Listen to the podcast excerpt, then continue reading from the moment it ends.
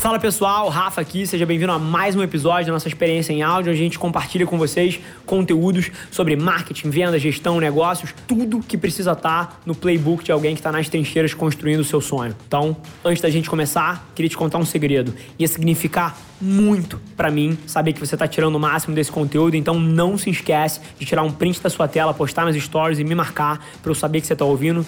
Quem já me mandou alguma mensagem, já me mandou algum direct, sabe que eu respondo pessoalmente todas as mensagens. E agora, sem enrolação, vamos pro episódio de hoje. Já temos a estrela do programa aí. Fala aí, Roberto. Tá boa, cara? Beleza, cara? Vamos lá. Uma introdução. Quando eu tinha 14 anos, eu queria ter um, videogame, né? Eu tinha um amigo que era muito rico e eu ia na casa dele, eu sentava lá e ficava vendo o cara jogar videogame e eu não podia jogar. Aí eu pedi para minha mãe o, o videogame e ela falou assim, ó, eu não tenho grana para te comprar, mas se você quiser, o Nelson, lembra até o nome do cara? O Nelson ele tá procurando gente para colher laranja, né? Aí você vai lá trabalhar, você junta grana e compra. Foi aí que eu aprendi, cara, que trabalhando você consegue ter as coisas e, e minha vida seguiu assim. Então hoje, sem ajuda de absolutamente ninguém, a gente a gente mora no melhor bairro da cidade, a gente tem uma empresa de fotografia que é, hoje está entre as melhores da região, né? E assim, desde 2011, mais ou menos, 2012, eu comecei a investir muito no Facebook, anunciar no Facebook e tal. E cara, até 2016 dava resultado.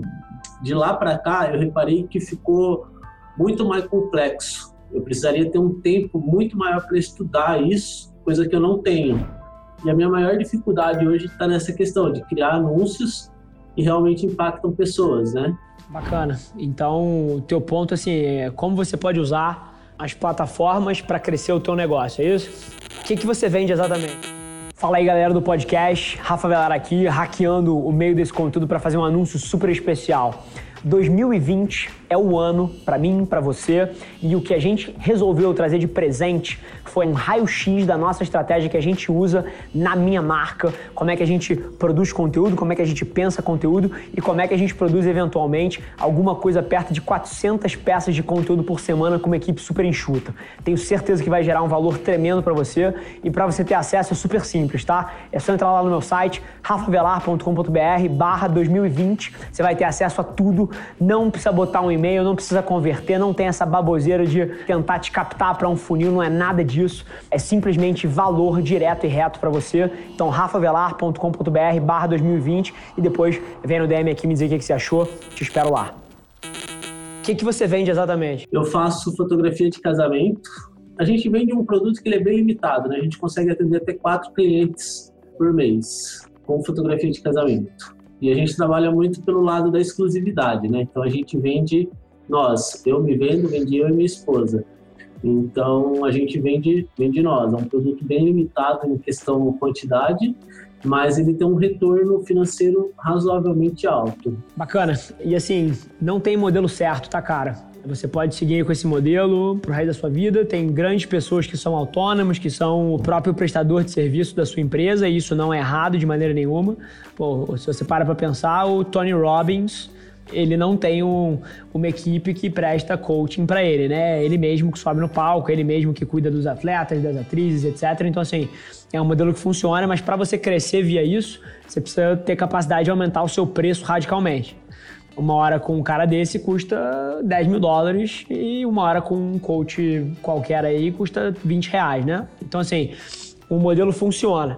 Mas só uma pergunta: você é apaixonado por isso? Você nunca mais quer parar de tirar foto ou você quer ser o empresário, dono da empresa que eventualmente tem 70 fotógrafos trabalhando para você? Qual é a tua visão e sonho? Cara, é, é, essa, essa é o grande ponto nosso. A gente realmente gosta. É uma das coisas assim Chato. que eu mais sinto falta de fotografar. Às vezes eu cato as duas muletas, coloco a câmera na cintura e saio fazer foto do meu filho e tal. E justamente por isso que a gente fica limitado a crescer, porque eu tenho concorrentes, hoje a maioria dos meus concorrentes eles pegam três, quatro casamentos eles cobram aí uns 30% abaixo do que eu cobro, 30% abaixo do que eu cobro, mas eles ganham mandam muito mais em número. É, eles mandam equipe, sim, sim. né?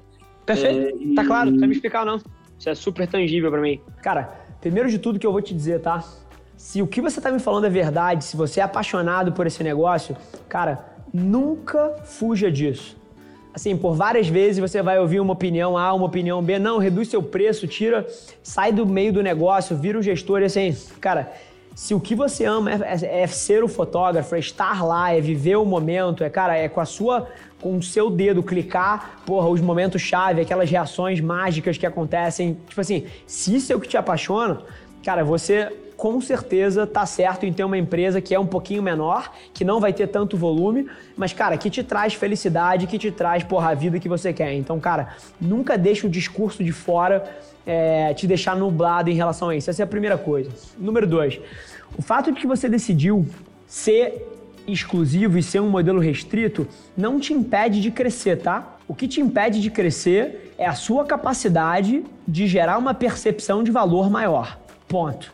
E gerar percepção de valor maior para que você possa constantemente subir o teu preço até que você encontre um teto, até que você comece a entender que as pessoas não estão te pagando e você está perdendo mais negócios do que deveria. Agora, assim, se você tem quatro slots, cara, você deveria aumentar o seu preço até que você não tenha os quatro slots, até que você comece a constantemente fechar o seu mês com três, com dois. Isso é um indicativo de que, pô, você exagerou e que você ainda não gera percepção de valor suficiente. Então, assim, você vai crescer via preço.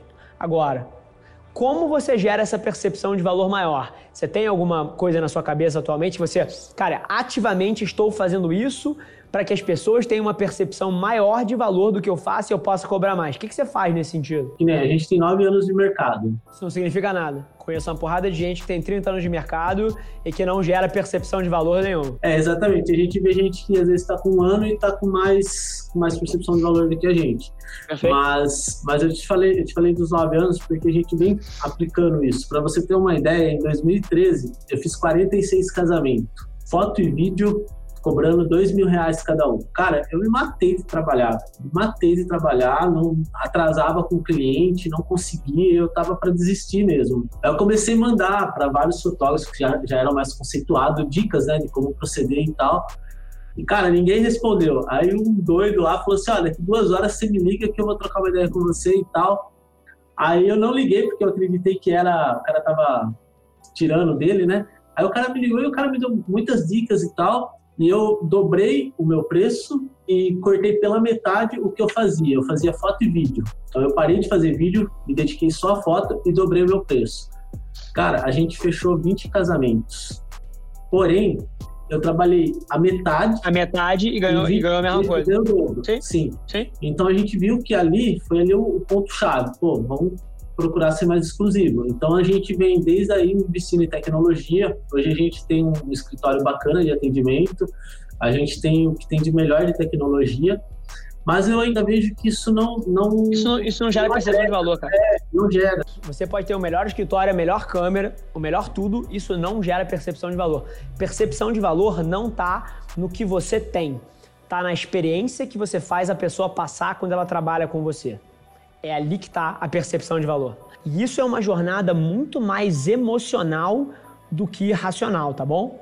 Agora, te dando, cara, táticas específicas, é, porque a gente tem um tempo super limitado e, cara, eu tenho certeza que você tem condição de fazer. Se você já conseguiu praticar esse, esse aumento de preço com redução de escopo, cara, você vai, porra, assimilar muito bem o que eu tô fazendo. Percepção de valor vem, na minha visão, para você, vem de duas atitudes principais, tá? Número um, é você mapear todas as interações que o cliente tem com você, desde o momento que ele te liga a primeira vez para perguntar se você tem agenda, até o momento que você passa o orçamento, até o primeiro ensaio que você faz, o dia da festa, o pré, o pós, a maneira como você entrega. Eu quero que você mapeie tudo que o seu cliente passa com você. E eu quero que você desenhe, cara, a experiência exata que você vai fazer ele passar. Cara, na hora que eu entrego o meu escopo, eu entrego dessa forma. Eu chamo ele, cara, para um restaurante e eu apresento num telão. Sei lá, eu tô inventando coisas absurdas aqui, só para te fazer pensar que essa experiência que você vai fazer ele passar, para que você faça ele sentir que ele é único, que ele é, é o cara, isso vai gerar uma percepção de valor totalmente desproporcional para você. Esse é o primeiro ponto. E aí, cara, cada momento, desde a primeira ligação até o momento, cara, que você entregou tudo e que três meses depois do casamento, você vai mandar flores para a mulher ir pro cara, porque você falando assim, ó, lembrei hoje aqui que fazem três meses que vocês casaram e eu tive a oportunidade de tirar as fotos de vocês e foi um momento mega especial para mim. Queria que vocês soubessem que eu lembrei de vocês muito no dia de hoje, escrito à mão. E assim, depois de um ano você vai mandar um presente de casamento de um ano pros dois. Assim, é nesse nível, cara. Isso aumenta a percepção de valor. Agora, isso é na sua entrega. Outra coisa que aumenta a percepção de valor desproporcionalmente é o hype em torno da sua marca.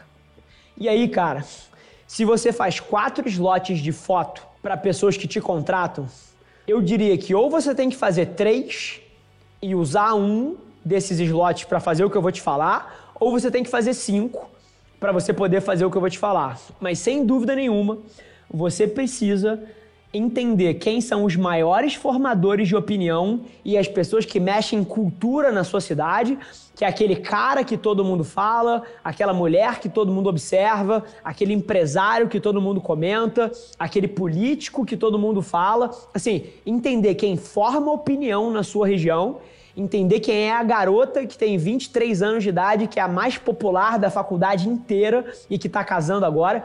Você precisa entender formação de opinião na sua cidade. E você precisa dar de graça o seu serviço para essas pessoas, em troca, número um, delas não dizerem que foi de graça, e número dois, delas fazerem uma puta exposição de você como fotógrafo. Ó, oh, tá aqui o cara que tá fazendo meu casamento, ele é foda, a empresa dele é essa, cara. E você precisa ser percebido como o cara que tá no hype.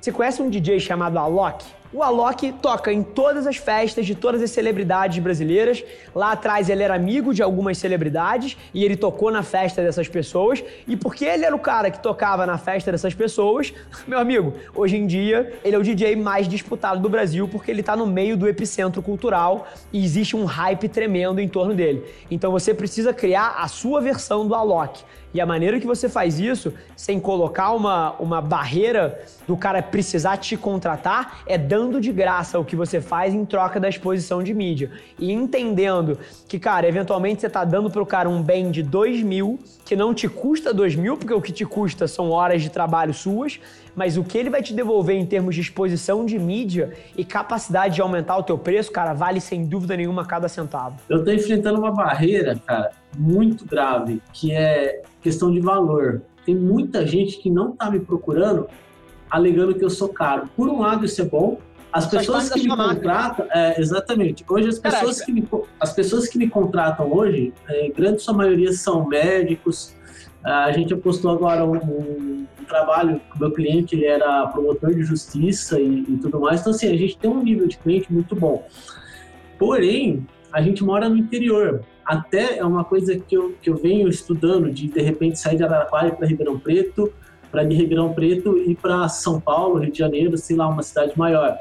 Porque uhum. aqui, aqui eu tenho uma dificuldade, por exemplo, eu fiz uma pesquisa de mercado e eu não tenho quatro slots top por mês na cidade, entendeu? Eu não tenho quatro clientes que pagam o que eu cobro por mês na cidade, entendeu? Perfeito. Então você já, você já deu a resposta. Se o business é uma prioridade na sua vida, você vai precisar mudar de cidade.